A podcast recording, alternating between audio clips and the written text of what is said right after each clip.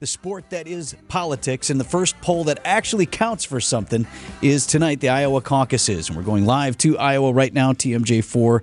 Chief political reporter Charles Benson has been in Iowa for days. Morning, Charles. What do you got, like 10, 11 below where you are? Yeah, it's really cold. But yeah, you're right. I'm here in Iowa for the biggest political game uh, in the country right now. But I've missed the two biggest games in Wisconsin, right? The, the Packers game and that Bucks game. But you know, I was thinking about today and what might happen here in Iowa, and I'm thinking, well, it could be like the Packers game. It could be a blowout here for uh, the former president, Donald Trump. He is dominating in the polls. He is way ahead of his competitors. But there are others because it's going to be so cold here.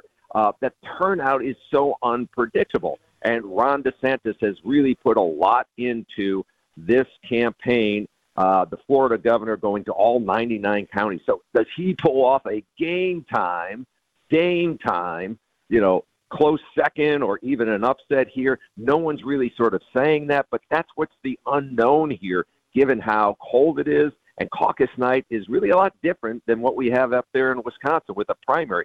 You got to show up tonight at 7 o'clock, whether it's the local school or the local library or in some rural areas even someone's home. And that's what makes this process so different. I wondered, Charles, if because it's such a lopsided poll right now, it looks like Trump is leading by so much, if the weather potentially could hurt him, given that someone might not want to go out, just, well, he's already up by a bunch. I'm not going to go out because it's eight below right now. Right. That's always the case. You know, when people see these polls and they're like, hey, you know the person you're supporting looks well ahead, and you're like, okay, so uh, I could stay home. Uh, he's trying to make sure people don't do that. Uh, in his closing argument here, all the candidates are saying, look, this is your chance. And by the way, uh, you know, Iowans, the one thing I have known being here several times, they take this commitment serious. They really feel it's important. They do want to send a message. They want to be the first in the nation to sort of take a look at this. And as we know, whatever happens here, this is the beginning. The end for all these candidates is in Milwaukee to see who gets the nomination for the Republican National Convention in July. Talking with Chief Political Reporter for TMJ4 News, Charles Benson in Iowa this morning. Can you backfill a little bit, Charles, and just explain how caucuses work, why Iowa does it this way, and then what time we might actually start seeing results here for the rest of the nation?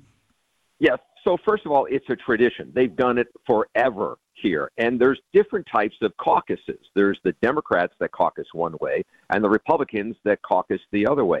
Since we're at the Republican caucus and that's where there is the the competitive race here, right, right. Uh, what happens is people show up at a room, uh, at a place at seven o'clock at night, and someone in the audience, it could be your neighbor, it could be your spouse, someone gets up and makes a pitch for a particular candidate. And by the way, a candidate can also be there to make that pitch. Now, they're not able to get around all these different places, but it can happen.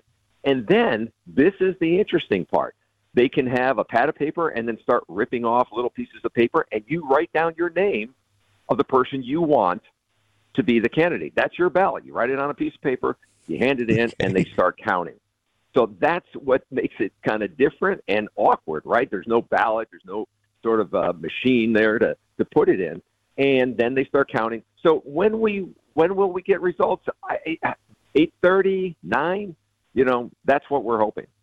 And hey, real quick on that. So, do, do these individual meetings, Charles, report out percentages, yeah. or does someone oh. win the room? Um, I believe they report out whatever the ro- results are, and then someone else is calculating them all. Right. Okay. You know, in a in a bigger room. In a bigger room. Uh, in terms of what's at stake, all right. Let's say eh, as barring the unforeseen, Trump wins in a boat race in terms of first place. The battle for second place, the biggest upset at all uh, of all, would be Vivek Ramaswamy coming up and finishing third, perhaps. But the battle really between DeSantis and Haley. You spent some time with uh, former Ambassador Haley yesterday. How is she feeling about uh, her potential of finishing second, and how important would that be for her? That will be extremely important. It's extremely important for Ron DeSantis, and it's important for Vivek Ramaswamy. Look, I think they're trying to make this a two-person race. They know Trump is the front runner here, has a pretty sizable lead, at least in Iowa. They all go to New Hampshire after this. Then South Carolina pops up here about a month away. So the question is, how long is this runway going to be?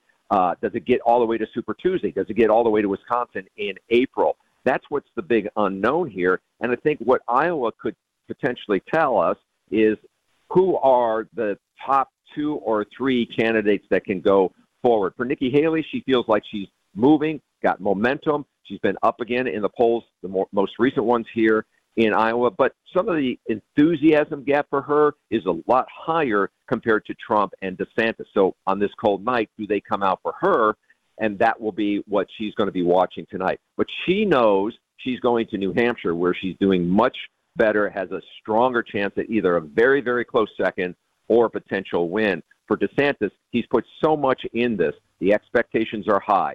A strong finish, strong second would be really, really important. Charles, you should make the pitch to the bosses there at TMJ4 News that for whatever political purpose you need to go to San Francisco next weekend. Big news in San Francisco, right? Political news, yes. Yeah, yes. on Saturday Yeah. especially. And I've, I've done one NFC championship game there, uh, and that's when the Packers won to go to that next Super Bowl uh, down there in San Diego. So, hey, I'm all up for San Fran. Hey, really appreciate it, Charles. Uh, I know you got a busy day ahead. Thanks for checking in. You're welcome. Charles Benson live with us from Iowa this morning. 819 on Wisconsin's Morning News.